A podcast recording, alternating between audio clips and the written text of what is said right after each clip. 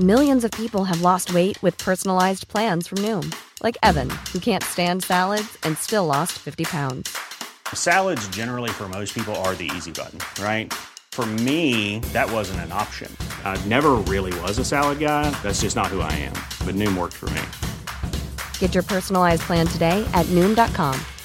Real Noom user compensated to provide their story. In four weeks, the typical Noom user can expect to lose one to two pounds per week. Individual results may vary. I'm Sandra, and I'm just the professional your small business was looking for. But you didn't hire me because you didn't use LinkedIn jobs. LinkedIn has professionals you can't find anywhere else, including those who aren't actively looking for a new job but might be open to the perfect role, like me. In a given month, over 70% of LinkedIn users don't visit other leading job sites. So if you're not looking on LinkedIn, you'll miss out on great candidates like Sandra. Start hiring professionals like a professional. Post your free job on linkedin.com/people today. Hello, and welcome to Voices from the Battlefield, part of Waterloo Remembered. The next extract is introduced by historian Sylvia Gregorio Sainz and consists of the recollections of Miguel Alava. It is a real pleasure for me to join you today in this worldwide event to celebrate the 205th anniversary of Waterloo. My contribution to remembrance consists in sharing with you the extract of a rather forgotten report by the privileged Spanish witness and Wellington's close friend, General Miguel de Alava. This text, dated on June the 20th in 1815, was originally printed in the Gazette of Madrid on July the 13th and translated into English in John Patrick Burrell's official bulletins of the Battle of Waterloo in the original languages, with translations into English. General Alava is said to have been the only man to have fought in the two greatest battles in the period, Trafalgar and Waterloo. He was a direct eyewitness of the events that developed on June 18th, fighting side by side with Wellington as military attaché in the Duke's staff. The relevance of this text lies in the description of the military operations, and more importantly, in Alava's perception of the consequences this battle had for the world, Napoleon, and Wellington. Being his liaison officer during the Peninsular War, the Spanish general and the Duke had established a very close and long lasting friendship that seems evident in this extract. After praising Wellington's military skills and performance that day, Alava shows the more personal human side of this figure that could not refrain from crying at the loss of so many lives. That is what I found more interesting. Being the only one in Wellington's staff to accompany the Duke at the famous dinner table in the headquarters on the night of June the 18th, Alava also witnessed Wellington's state of mind after the battle and the impact it left on the Duke. But let me pass the floor to Alava himself. I joined the army on the morning of the 18th, though I had received no orders to that effect, because I believed that I should thus best serve His Majesty, and at the same time fulfill Your Excellency's directions. And this determination has afforded me the satisfaction of having been present at the most important battle that had been fought for many centuries, in its consequences, its duration, and the talents of the, sh- the chiefs in both sides and because the peace of the world and the future security of all Europe may be said to have depended on its result. The position occupied by his lordship was very good, but towards the centre it had various weak points which required good troops to guard them, and much science and skill on the part of the general in chief. These qualifications were, however, to be found in abundance in the British troops and their illustrious commander and it may be asserted, without offence to anyone, that to them both belongs the chief part or all glory of this memorable day.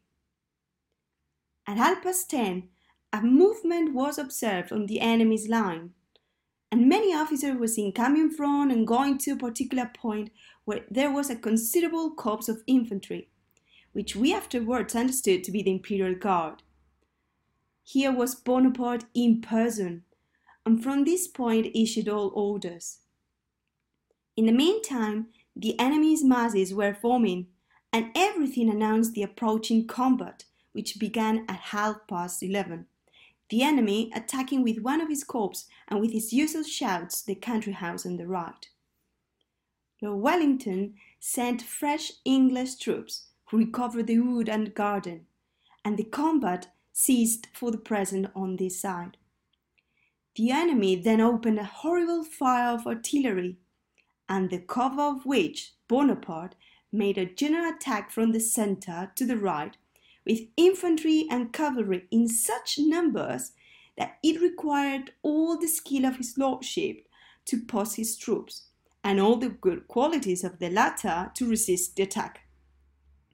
At this time, news arrived that the Prussian corps of Bülow had reached St. Lambert, and the Prince Blucher, with another, under the orders of General Thielmann, was advancing with the utmost haste to take part in the battle. Bonaparte, who did not believe the Prussians to be so near, and who reckoned upon destroying Lord Wellington before their arrival, perceived that in the critical position in which he was then placed, there remained no other resource but, at, but that of desperately attacking the weak part of the English position, and thus, if possible, beating the Duke before his right was turned and attacked by the Prussians. Henceforward, therefore, the whole was a repetition of attacks by cavalry and infantry, supported by more than 300 pieces of artillery, which unfortunately made horrible ravages in our line. At last, about seven in the evening, Bonaparte made a last effort, and putting himself at the head of his guards, attacked the above point of the English position with such vigour that he drove back the Brunswickers who occupied part of it. And for a moment the victory was undecided, and even more than doubtful. The Duke, who felt that the moment was most critical, spoke to the Brunswick troops with that ascendancy which every great man possesses, made them return to the charge, and putting himself at the head, again restored the combat, exposing himself to every kind of personal danger. Fortunately, at this moment we perceived the fire of Marshal Blucher attacking the enemy's right with his usual impetuosity, and the moment of the decisive attack being come, the Duke put himself at the head of the English foot guards, spoke a few words to them, which were replied to by General Hurrah, and his Grace himself guiding them on with his hand, they marched to the point of the bayonet, to come to close action with the Imperial Guard. But these latter began a retreat, which soon became a complete flight, and the most total rout that had ever been beheld. The Duke continued the pursuit to near Genappe, where he found the venerable Blucher, and where they embraced each other in the most cordial manner in the crossroad of Charleroi. And now finding himself at the same point with the Prussians, and as his army required repose after such a struggle, he left the care of the pursuit to Blucher. Bonaparte, shaken on his usurped throne, without money and without troops to recruit his army, has received so fatal a blow that, according to what the prisoners say, he has no other resource left to him but to cut his throat. I've said in my letter of the 16th that his maneuvers appeared to me rash before such generals as Blucher and the Duke. The event has fully justified my prediction, and I think that his execution of them could only have arisen from his despair at seeing such enormous forces assailing him on all sides of France, and with the design of striking one of his accustomed blows before the arrival of the Russians and Austrians. Finally, that talisman which, like a charm, held the French soldiery under enchantment was upon this occasion broken, and Bonaparte has lost forever the reputation of being invincible, which has passed over to a man who for the future, far from employing that glorious reputation in disturbing and enslaving Europe, will convert it into means of her felicity, and of procuring for her that peace of which she is so much in need. the loss of the English is tremendous, and of all those who were immediately about the Duke's person, himself and I alone were untouched in our persons and horses. All the rest were either killed or wounded, or lost one or more horses. The Duke could not refrain from tears at the sight of so many honourable and brave men slain, and the loss of so many friends and faithful companions, and the greatness of the victory alone could alleviate so immense a loss.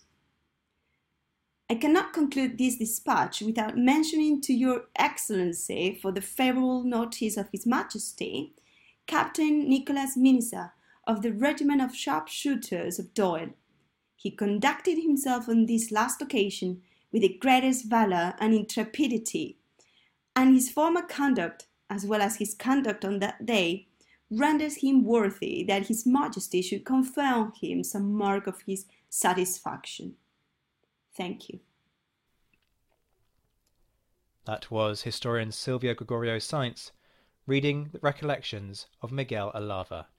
Stay tuned to the Napoleonicist, where more instalments of the Voices from the Battlefield series will be released throughout the day.